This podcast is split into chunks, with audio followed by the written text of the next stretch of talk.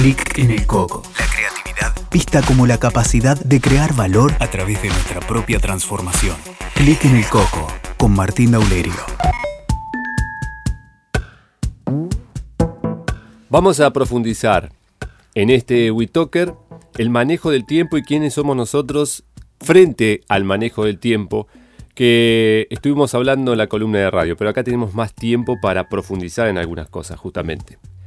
No vamos a hablar de tips ni de herramientas del manejo del tiempo porque esas están en internet. Vamos a hablar de quiénes somos nosotros en relación con el tiempo. ¿Qué nos dice de nosotros mismos, de nuestras propias incompetencias el mal uso del tiempo. Una de las cosas es nuestro nivel de adultez.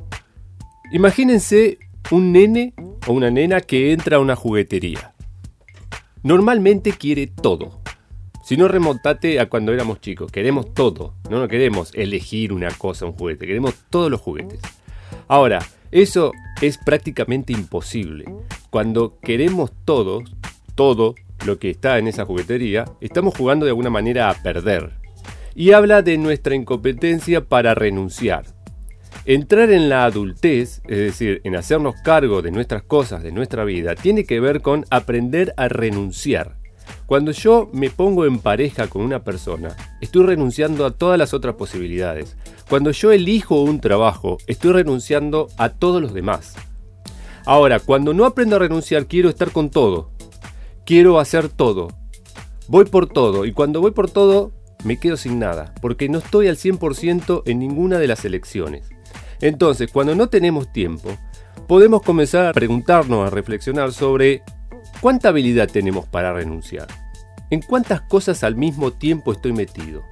¿Cuánto pongo de mí mismo en esas cosas? ¿Estoy realmente al 100 en todo eso que me ocupa la agenda? Quizás aprender a renunciar sea una de las habilidades para poder recobrar y tener tiempo disponible para lo que es realmente importante para nosotros. Algo que está relacionado con esto es la incapacidad de delegar. Está ese tema de los ratones paranoicos, ¿no? Que tiene una frase que es espectacular que dice, nadie lo hace como yo. Esa es la frase del juicio que normalmente tenemos cuando no delegamos. O sea, como nadie lo hace como yo, lo voy a hacer yo y nadie más. Entonces, cuando yo me encargo de todo, termino sin energía.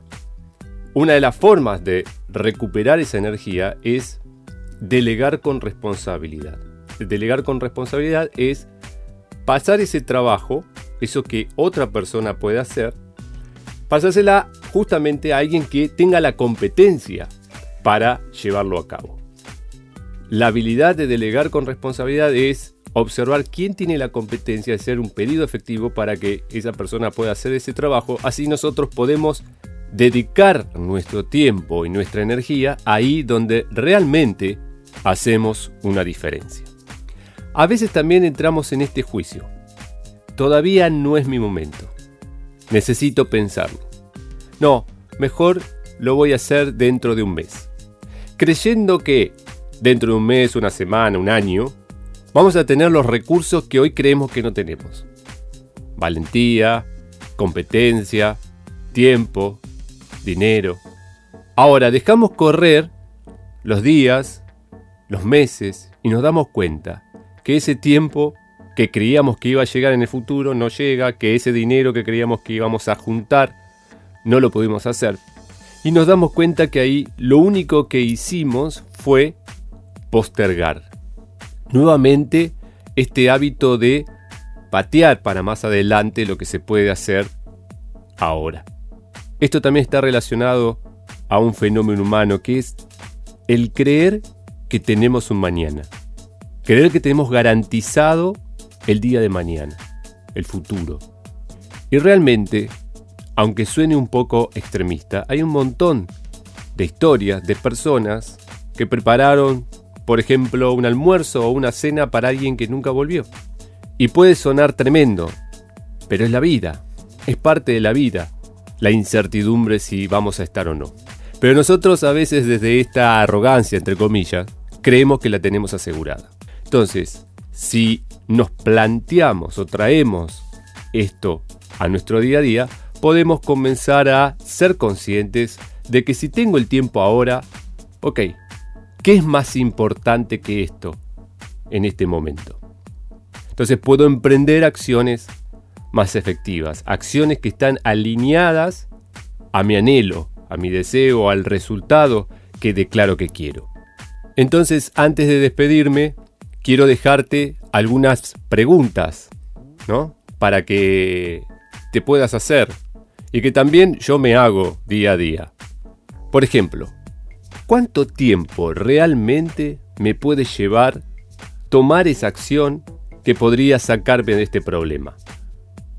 ¿En qué deposito día a día mi tiempo?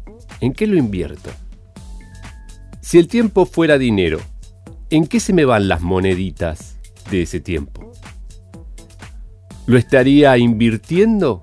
Es decir, poniéndolo en algo que después me da un cierto rédito o lo estoy malgastando? ¿Cuánto de autorrealización y cuánto hay de satisfacción inmediata en mi uso del tiempo? Te invito a que me sigas en Instagram arroba Martín. Te mando un gran abrazo. Escuchaste Clic en el Coco con Martín Daulerio.